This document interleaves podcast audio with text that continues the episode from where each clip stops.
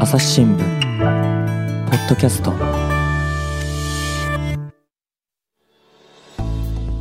朝日新聞の神田大輔です。え今回はですね文化暮らし報道部から斉藤健一郎さんです。斉藤さんよろしくお願いします。よろしくお願いします。斉藤さん今日のねテーマなんですけれどもね TKG ってことで聞いてますけれども。TKG 何ですか？卵ご飯ですね。卵かけご飯か。け忘れちゃった。間違えちゃいました。そうそう卵かけご飯の話なんでですね。まああのこれ聞いた人は後で卵かけご飯が食べたくなるんじゃないかなっていうねそんなことも思いつつただですよこの卵かけご飯の何を取材したってことなんですか？え卵かけご飯のルーツを探る旅をしてみたんです。あのーあちなみに斉藤さんも普段から卵かけご飯食べます？僕ね大好きなんですよね。大好き？ええ、あと得意料理でもあるんですよね 卵かけご飯。い大きく出ましたね。えそれはやっぱりこだわりとかあるんですか？やあのねやっぱり究極のシンプルご飯だと思うんですね、うん。だから僕みたいに本当は本来料理ができない人でもあ。あの美味しくつく、まあ、作れるっていうと 料理じゃないからあれかもしれないです。料理ですよ、料理料理誰でも美味しいですよね。いろんなバリエーションがあって。ね、フランス料理でウフマヨネーズって知ってます？わかんないです。ゆで卵の上に、ね、あのマヨネーズ乗せただけの料理なんですけれども、まあ、これも立派な料理ってことなんで,、はい、はい。でその卵かけご飯ね。最近はあれですか？なんかよく聞きますよね結構ね。そうですよね。あの専門の卵かけご飯専用醤油が各地で売ら話題になりましたよね。そうですね。うん。もう各地で卵かけご飯。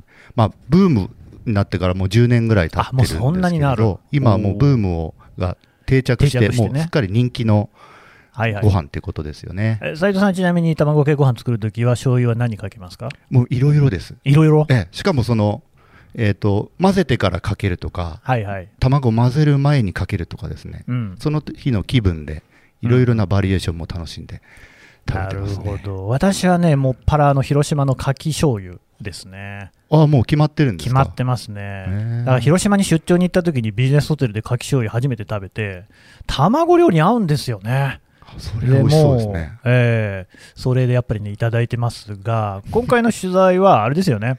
土曜版のね朝日新聞には B っていうのがありましてで斉藤さんは B 編集部にも所属している。てかに所属してるんですね。そうですね、うん。あの土曜版で朝日新聞に毎日あの毎週、えー、と B という別釣りが挟み込まれてますけれどはい。そこに「始まりを歩く」っていうもう見開きで多分僕もちゃんと調べてないですけれど日本の新聞の中で一番大きいんじゃないかっていう ドーンという、確かにね、ええ、あの見開きで写真ドン記事もドンと長いコーナーがありましてうん。そこで今、えー、といろんなルーツを訪ねて記者が毎週あのいろんなものあのルーツを訪ねてるんですけどそこで僕はあの卵かけご飯のルーツを探す旅に出たっていう、うんそういう流れですね。あのね、始まりを歩くっていうことですから、まあ、何でもルーツだったらいいんだと思うんですけれども、なんでまた卵かけご飯？やっぱり僕が 好きで、あ、お好きなんですね。しかもこんなシンプルな料理いつ誰がうんどこで食べ始めたのかっていうのがですねちょっと知りたくなってそれであの行ったってことですなるほど。ね。はい。で、まあ、これはあれですよね、その歩くってことだから、まあ、旅をするっていうところがあるんですけれども、今回、この取材ではどちらへ向かったんですか、はい、今回はですねあの卵かけご飯の今聖地だとかですねふるさととかって言われてる場所に行ったんです。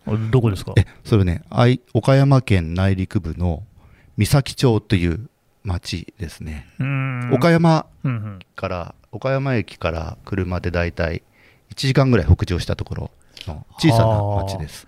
ちょっと私も不勉強で、その三崎町については知らなかったんですが、じゃあ、その、まあ、鉄道でスパッと行けるとか、そういうところではなくて、ど内陸部ってことですか、なんか山あいかなんかにあるそうですね。本当に完全に山あいで、まあ、鉄道も津山線っていうのが走っていますが。ああ、そうなんでええ。すね。あのそうそれなりになかなかうん。あのぐっと内陸部中山間地入ったところです、おー。で、ここがそのもう卵かけご飯の聖地、あるいはふるさとと言われてる。うん、あのまあ三崎町町って美しく咲く町って書くんですけどいや、いいですいいね。いい名前ですよね、うん。あのここのを今これを聞いてる人の中で聞いたことないっていう人はうん。きっと卵かけご飯ファンではないんじゃないかっていう しまった、バレた。卵かけご飯ファンでしたらはいはい必ず誰でも知ってるっていうのが三崎町なんですね。それはやっぱりなんか有名なお店かなんかあるんでえすか？そうなんですあの、うんここにですね食堂亀っちっていうあの亀っち。えあのまあ、ここがいわゆる卵かけご飯の聖地と言われているような食堂なんですけど、まあ、食堂とはいえメインの料理は卵かけご飯なるほど。え東京からは5時間ぐらいかかってここまで行きました、ああ、じゃあもうでも、それこそね、斉藤さんだけじゃなくて、東京から来る人も引きも切らないってとこですか？そうですねもうコロナ前はあの本当に全国から北北海道からこの亀っちを目指して来る卵かけご飯ファンもいたというところですね。なるほど。で、それ、どんなお店なんですか？ええ、あのーここはですね、うんまあ、先ほども言いましたけど、メインメニューは卵かけご飯うん そうなんでしょうね。でね、うん500円の今定食、ワンコインの定食があるんですけれども、はいはい。これ、もうか卵かけご飯食べ放題なんですよ。食べ放題で500 500円円。で、ああ、いや、当然、お米とか卵もこだわりのものなんでしょ？そうなんですね、あの、ん米も卵もおかわりし放題で、はいはい。お米はですね、その町に、えー、と棚田があるんですね。いいですねね。棚田百選にもあの認定されている棚田があって、はいはいそこからあの作られたもの卵はここはあの三崎町って人口1万4000人ぐらいのところなんですけどうん。この町には鳥が120万羽？だから何倍ですか？日本人間の何倍ぐらいですか？えーと、100 100倍倍近くですね。はいはい100倍ぐらいのあの鳥がいてですねすごいですね。まあ、西日本最大の養鶏場って言われているところがあってそこからこの店にまあ毎日生まれたての鳥が届くあの卵が届くとなるほど。それが食べ放題500円まあ、そりゃ確かに卵かけご飯のお店を作るにはうってつけっていうことですよね。そうですねえ、で、実際に斉藤さん食べたんでしょ？そうなんですあの 僕もでも卵言っても卵かけご飯ですからまあまあ。ねそんないやあのあれの良さっていうのはやっぱりえねえ、パパッと作ってもめちゃうまいっていうところにあるじゃないですか。そうですよね、うん。基本的にあったかいお米と白米とポンコンコンって卵を割ってあの入れれば大概美味しいはずですよねですねだからみんな食べてるわけで,、うん。で僕はちょっとまあ舐めてたっていうかですね まあ高をくくってたっていうかはい。一口ちょっと食べたらええ。うわって本当に のけぞるような形になって本当でしょうね、ちゃんと。もうね本当本当止まらなくなって、へーその勢いで4杯食べて4杯。食べ過ぎじゃないですか。あの食べ過ぎて分かったのは、はいあの食べ終わってからで、ええ。あの食べてる時は本当夢中で食べるような形でおでー一緒に同行したあの写真記者も同行したんですけど、うんうん彼も全く普段は小食だと言っていたんですけど、うん。彼でさえ2杯食べてました。ああ、その小食の人ですら、ええ。おかわりせずには得られないと。こんなに美味しいのか。びっくりしましたね。それってでもまあ確かにさっきね、ご説明あった通り、卵は新鮮、お米もね、うん。棚田でね、いいお米取れるって言いますけれども、それだけなんですか？もう本当基本的にはそうですね。やっぱり僕は思ったのはそのシンプルな食事だからこそですね、うん。素材の良さがこうまっすぐダイレクトにこう届いてくるのかなっていうふうに思うんですけど、うんうんうんまたあれなんですねタレなんかも醤油ですよね。いろいろ工夫していてはいはい。こう味を変えながら味変っていうんですけど できるんですね。ええ基本の醤油だとか、はいはい。あとジンジャーが入ってる醤あ油生姜のね。ええ生姜の醤油とかですね。あと青じそ醤油とか、はいはい。ええあのいろいろ店長さんが工夫して作っていて、うん。味変してるうちに2杯3杯。うんうんうん。で3杯じゃ足りない。4杯って言って言っちゃったんですうね、んうんやっぱそれだけ美味しいってことですから、人もたくさん来るわけですか。そうなんですね。あの、うん。2008年に亀っちオープンしたんですけあど、まあでも比較的新しいんですね。そうなんですね、はいはいはいはい。ええ。2008年にオープンして、うん。でやっぱり人が人を呼ぶような口コミで大人気になってですね、人口だから1万4000人の町にうん。年間7万人が めちゃ多訪れるようになって、ね。4倍とかの人が来るんそうですね。でね、うん。で週末になるとその待ち時間はい1日時間が当たり前みたいなことで行列のできる。そんなにもう並んじゃうような感じ。そうなん。卵かけご飯を食べにやってくる。というようなええことになったんですね。ね。ええ。あんまりねあの三崎町ってそれまでも観光資源がなくてやっぱり誘致に苦しんでいたというかうんそんなに名は知れていなかったんですけど、うんうん。卵かけご飯で一気に町の名前とともに広がったという形ですね。なるほど、じゃあもう岡山でも本当にもう指折りの観光地みたいな感じにはなりつつあるのかな、指折りかどうかは岡山もね、いろいろあまあ名所、倉敷とか、美観地域とかね、ありますからね。まあ、でもとにかく卵かけご飯を辞任する人だったら絶対外せない町、岡山県美咲町ね。ということになりました。ただですよ、まあ、斉藤さんもね、今のお話で、美味しいご飯なんだろうなっていうのは伝わってきましたが、ご飯お米ね、これは日本、津々浦々ね、北海道から九州まで美味しいものが取れるとかいっぱいあるじゃないですか。そうですね鶏の卵だってそうですよ。すねあの僕なんかはね、愛知の出身なもんですから、やっぱりね、名古屋コーチは譲れないぞって、そういう気持ちもあるわけですよ。そうですそうねなんで三崎町がそんなにこう聖地だともてはやされてるんですかね。そうなんですあの確かにね、あの全国で美味しいお米、うん、美味しい卵、そしてあの、まあ醤油もね、あの美味しいのがあって、名古屋コーチンの卵かけご飯とか絶対美味しいと思うんですけど、でしょ？そうだ三崎町、他の町になくて、三崎町にあるっていうのがですね、その始まりを歩くっていうところにつながってくるんですけれど、はいはい。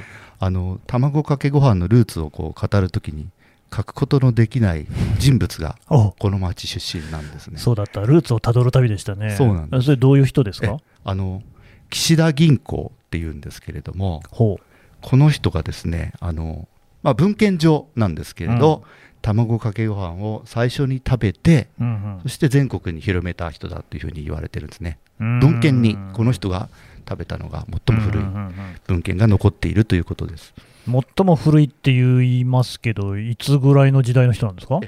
えーとですね、あのまあ、幕末、天保の時代、あ1833年に生まれた人明治にかけてあの人生を歩んでいった人なんですけど、はい。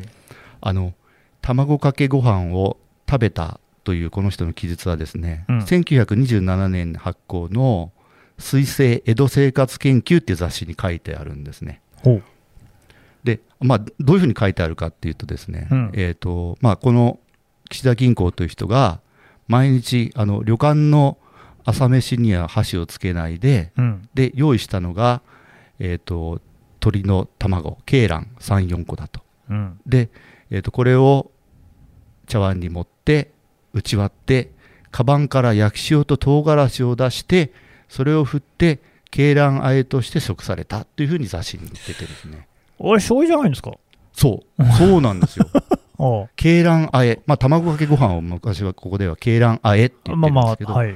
卵に醤油じゃなくてそのこの岸田銀行という人はあの塩とうん。唐辛子をかけてたっていうことなんですね。卵3、4個って数多すぎません？やっぱりこの人好きだったんでしょうね。びしゃびしゃになる。岸田銀行さん卵いやーすごい好きだった当時おそらく卵も結構貴重なものではないのかなっていう気もしますけれども、じゃあちょっと豪快な感じだったんですかね？そうですね。なんか身長が当時の人でも180ぐらいあったというあそんな高いんですか？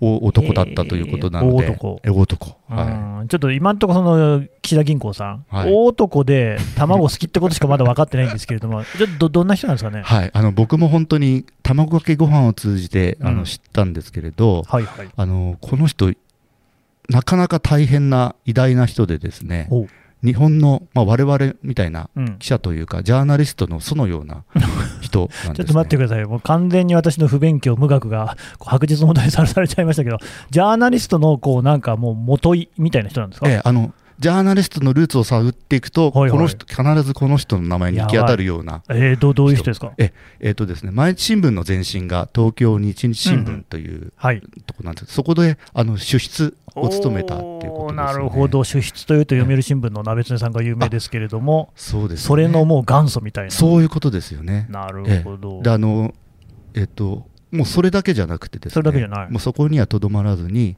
あのヘボン式ローマ字ってありますよね。あります有名なね。えあのそのヘボンさんとですね、はいく一緒にタッグを組んであの日本で初めて和英英和辞典をこう編集してみたり、もうまだそれだけじゃなくて、はい。その目薬うん、を液体化した人としても知られてる、ね、え、目薬って液体じゃなかったんですか？あそう僕もそれ知らなかったんですけど今、はい。目薬って液体が当たり前だと思ってるけどもともとはあの練り薬だったり塗り薬だったりしたらしいです。はあ。もっとドロドロしたもの。それをね。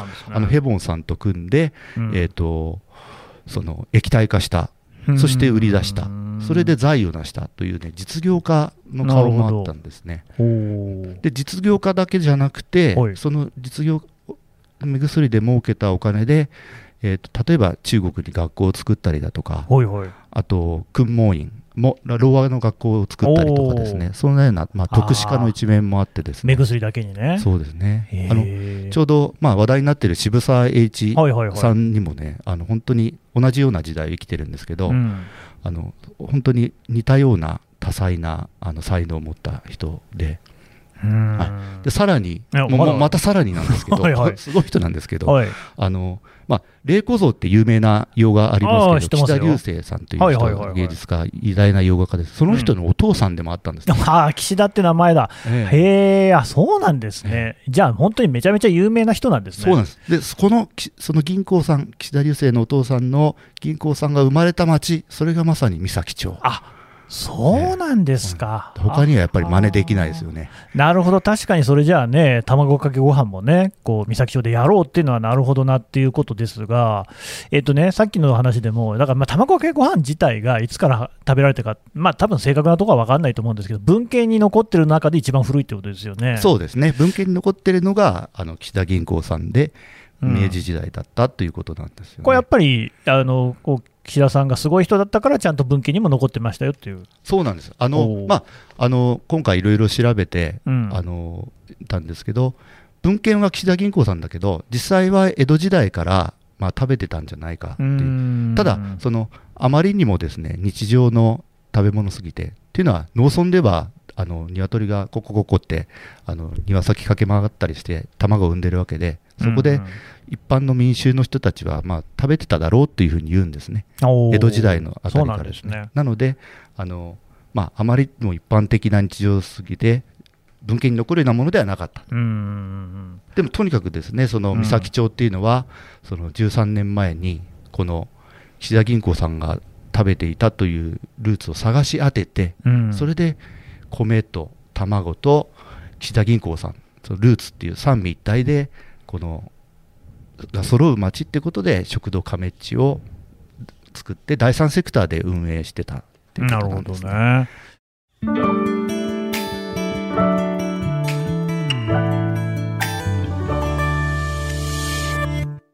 質我が家の朝は質問から始まる問ガリレオ・ガリレイが観測した惑星は？どこだろう？身の回りのことや広い世界のことまでいろんな質問が毎朝君のもとへ。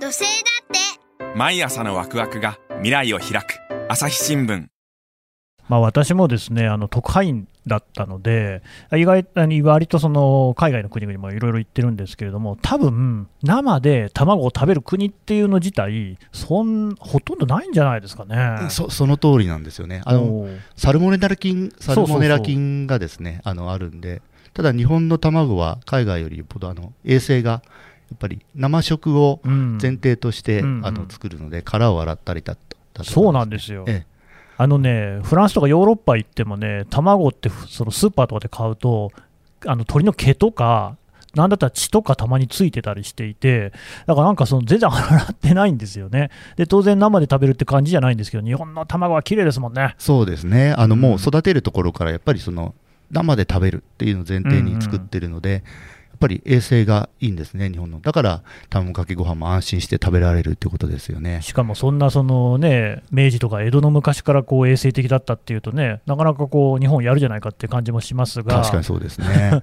ただそれをこうやっぱりえー13年前ですか、三崎町がね、うまい具合にこの救い取ってヒットにつながったっていうことなんでしょうけれども、やっぱここはその三崎町がこううまくやったえみたいなところあるんですか、そう、あの、それもですね、もう、計画づくの計画づく。ヒットが、あの、を見据えて作ったと思ってたんですよ。あれ違うんですか？そうなんあの実際今回の取材で、あの町長さんにも会いに行ったんですね。ほうほう。青野隆治さんっていうんですけど、まだ若い52歳の町長さんなんですけど、うん。彼はあの県議、県議会議員の時にこの亀っちができたということなんで、うん。当時のその食堂亀っちを村で作った時の印象を聞いてみたんですけど、はい、なんで卵かけご飯なのって最初思ったって言ってたんですね。おーというと、家で誰でも卵かけご飯食べられるでしょ。確かにね。なんでわざわざ卵かけご飯のあの専門店を作るの？うん、誰が食べに来るのってもうクエスチョンだらけでしたなんて話してて、ごもっともですね。そうですよね。はいはい。ね。それがやっぱりですね、あのその青野さんもクエスチョンだったって言っていたのがあのヒットしたんですよね。だからもうあれでしょ、全国から人が来るわけでしょ？そうあのそうなんです今その食堂亀地行っていただくと分かるんですけどあのある場所はですね町の運動場総合運動場のまあ片隅とも言われるようなところで、うんそこで蕎麦屋さんやってたんですけどやっぱり多分お客さんが入んなかったのか、はいはい。もう2年ぐらい店閉めちゃってたところ。うん、多分町としてはそれだからお金かかんないところに、まあ、とりあえずっていうかあの建てた。まあ、のところに蕎麦屋さんのところに。物件ですね、そうですね。もはい。そこにポンと卵かけご飯の店をうん。あの開いたんですね。うんうん。そしたらもうみみんな町中驚いたらしいんですけど、うんうん。もう先ほども申しましたように人が人を呼んでうん。観光バスも乗り付けちゃったりして。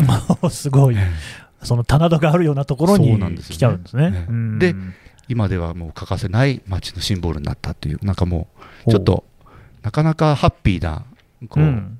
ストーリーですよね。いいですね、うん。これ、卵かけご飯が食べられるのは三崎町だと、この亀っちですか、食堂、ここだけですか？そうここがねやっぱり王道は王道なんですけど、はい。今やあの三崎町自然豊かなところで、うん。数軒卵かけご飯食べられる食堂もできています。なるほど。そっちもねまた個性的な店がいろいろあるあ行っんですてみました？あのもう一軒訪ねて、うん。あのそれがですねえっ、と町の東部。うんうん。えーとま、亀っちからだいたい自転あごめんなさい車で20分ぐらいのところなんですけど、ね。東の方ですね、はいはい。そこにあの一休みっていう食堂があって、うん。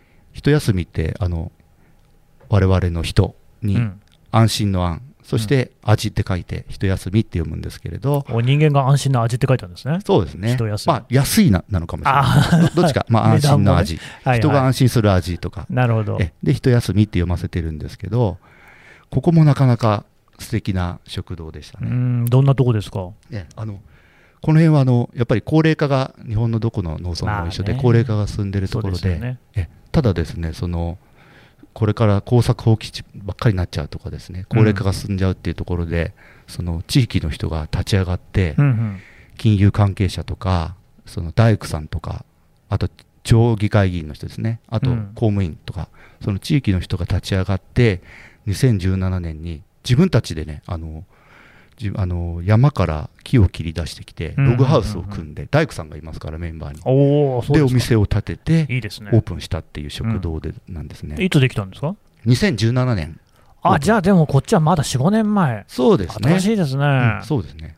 ただその、うん。食堂亀っちにはないその卵かけご飯をまあ、や出っぱりしてるんですね。ね、それは差別化を図らないと、なかなかただの卵かけご飯じゃ、もう亀っちでいいじゃんってことになると思いますが、何が違うんですか？はい、あのここでい、まあ、行か行ったらぜひ味わっていただきたいのがプレミアム TKG プレミアムがつきますか？プレミアムつきます。何ですか、はい、あのですねこれはあの卵の卵白をはいはい。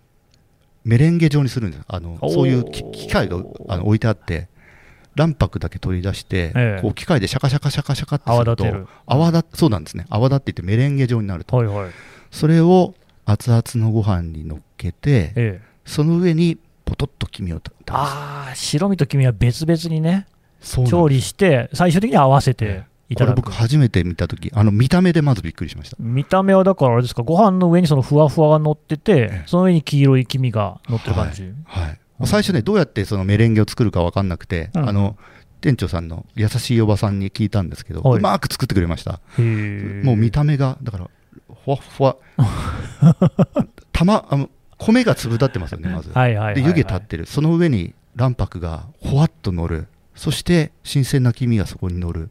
色合いもものすごいんですよね。ホワイトとイエローの、まあでも、色合いはいいかもしれないけど、味はどうなんですか？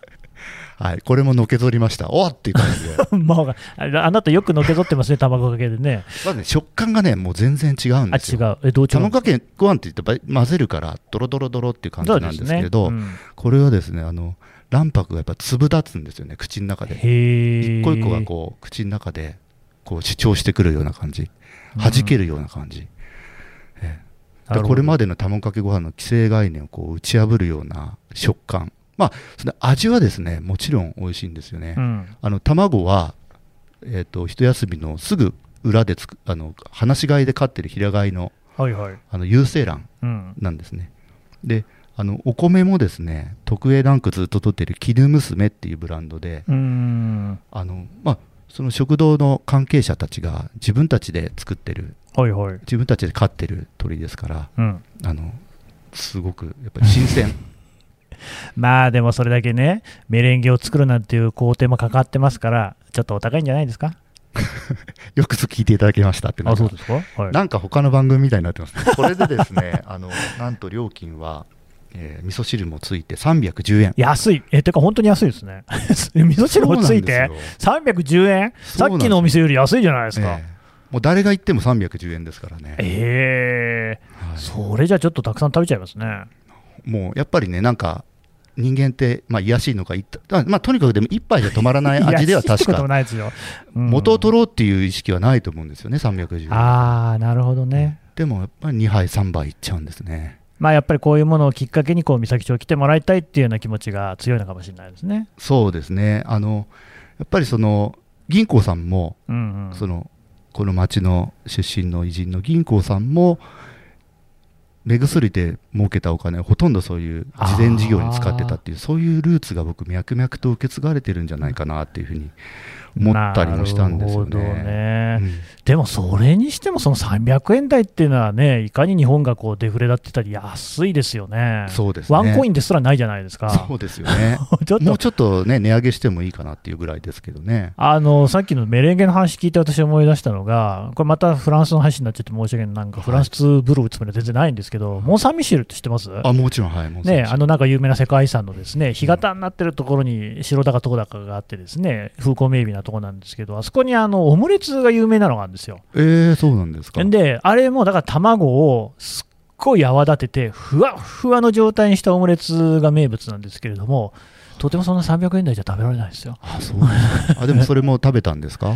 えー、食べたんだと思うけど全く覚えてないですけどね。味を覚えてないっていうのはやっぱりあの察して美味しいもんじゃなかったか、もしくはもう僕がそのなんか少なくとも斉藤さんみたいにのけぞるような体験は一切してないっていうことですね。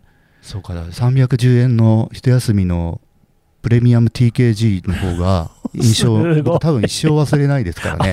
あの食感と味。い。やー、310円でね、し前の亀っちの方も500円からってことですもんね。ですね。しかもご飯向こうは食べ放題でしょ？食べ放題です。びっくりの値段ですけれども、なんか、だからさっきおっしゃったように、もう儲ける気はあんまりないんですか？なんかいやね当然存続しなきゃいけないから、うん。ああのねただその本当に町長さんが言ってたのはみんな2杯3杯4杯って食べちゃうらしいんですよ。そうですよ2ね。杯ぐらい後からはあんまり本当に儲けが出ないらしくて。へでもやっぱりその辺のこうなんていうんですかおおらかさだとかー懐の広さとか、それで僕すごくそのあやっぱりこれがそ卵かけご飯日本で全国で愛される卵かけご飯聖地だとかふるさとってだからこういうふうに言われてるんだなっていうふうに思いましたね。うんはいそのさっきのね、そのまあ我々にとってはジャーナリストの祖みたいな人であり、まあ他にも実業家とかで有名なその三崎町出身のね、えー岸田銀行さん、銀行さん、まあ、卵かけご飯のヒットのきっかけになったわけですよね、この人、やっぱり地元ではあの親しみ持たれてるような人なんですか？あのーね大体僕も今自分の住んでる町の偉人多分いろんな人がいるのかもしれないんですけどそんなに知らないんですよね。そうですね。はい。この三崎町ではその銀行さん銀行さんって言ってあのすごく大事にしてるというか敬愛しててうん。むかもう今記念館まで作ってるんですよね、うんうん。まあ、卵かけご飯ヒットする前からずっと記念館なんか建ててこの人の業績だとかずっと大事に叩いてきてたっていうことでですねやっぱりそういう古くからのその伝統とかあのい大事な人をこう敬って大大切にしてくるっていうようなそんなようなあの気持ちも持ってる町だなと思いましたね。うん。だ銀行さんってうん。今こんな令和の時代になって自分が卵かけご飯であの こうやって名前言われてると思目ってない薬とかじゃないのかと、うん。卵かけの方かと。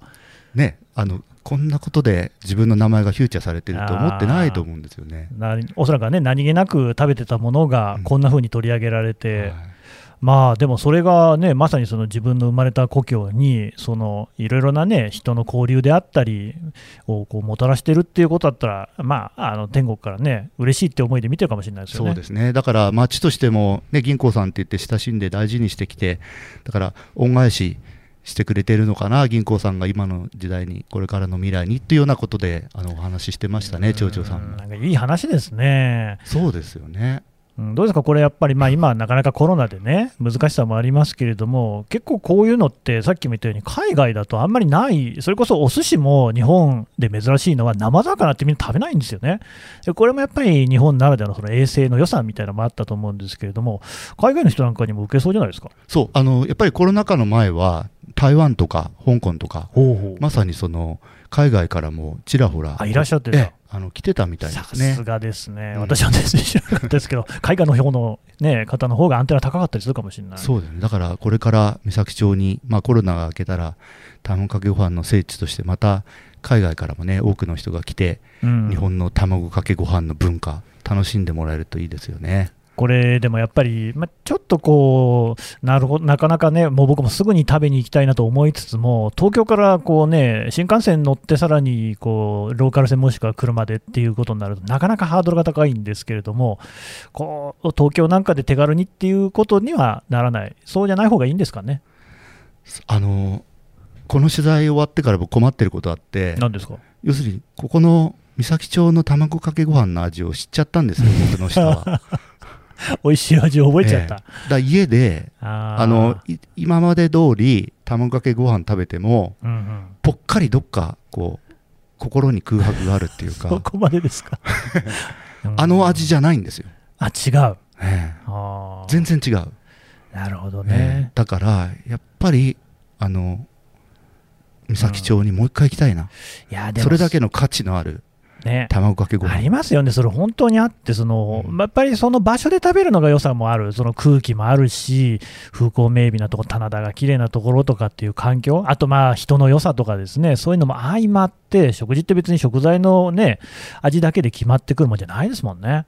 そうですよね、はい、なんかそういうところがまたね、いろんなところで、あのここはあ岡山県ですけれども、他の県とかもね、いろんなもの多分あると思いますんでね、ぜひそういうのをこう何か観光であったりとかですね、土地の復興みたいなことにつなげてくれるといいですよね。そうですね。本当に日本って多分食材の宝庫だし、うん。美味しいものいっぱいありますもんね、うん。ただそういうルーツを一個一個探して歩くと本当に僕は東京じゃ何も食べられなくななっちゃうんじゃないかって いやでもそれは逆に言うと、いかにその地方のね、生活が豊かかっていうことに他ならないですけどね。そうですね東京もねうん美味しいものいっぱい集まってきてもちろん、まあ、あるけど、農家もあって美味しいものたくさん作ってるけ310ど円じゃ絶対食べられないですもんね。確かに値段はそうですね、うんいやこういう豊かさっていうのはね、多分再発見されていく時代になるかもしれないですね。そうですねうん、わかりました。斉藤さん、どうもありがとうございましたあ。りがとうございました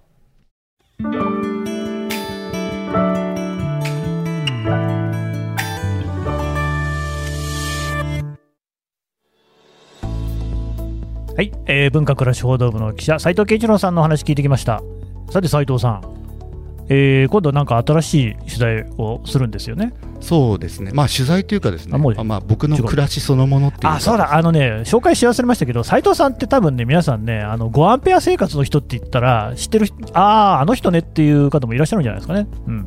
あのそう震災の時福島にいた福島のはいはい。郡山支局の勤務で、すごく家が壊れちゃったりして、まあ、これ語り始めるとまた30分ぐらい経っちゃうんで また今度の機会として、で、新しい話は何ですか？えあの今度ですね今八ヶ岳のふもとにみんなでエコハウス作ってるんですね。エエネルギーゼロカーボンニュートラルを実現しようということで。エネルギー自給のエコハウスを作っていてへあの今年のお正月にも連載をしたんですけれうんど紙面とデジタルで連載をしたんですけれどその続編をまただんだんできてきましたので、はいまたあのね。続編を生活面であのいつ書きたいなと思っています。じゃあちょっと今度はまたポッドキャストでその話もね、ぜひしてくださいね。はい、ぜひお願いします。はい、斉藤さんでした。どうもありがとうございましたどうもあ。りがとうございました。朝日新聞ポッドキャスト、朝日新聞の神田大輔がお送りしました。それではまたお会いしましょう。この番組ではリスナーの皆様からのご意見ご感想を募集しています概要欄の投稿フォームからぜひお寄せください。ツイッターやメールでも受け付けています。ツイッターでは番組情報を随時紹介しています。アットマーク朝日ポッドキャスト朝日新聞ポッドキャストで検索してみてください。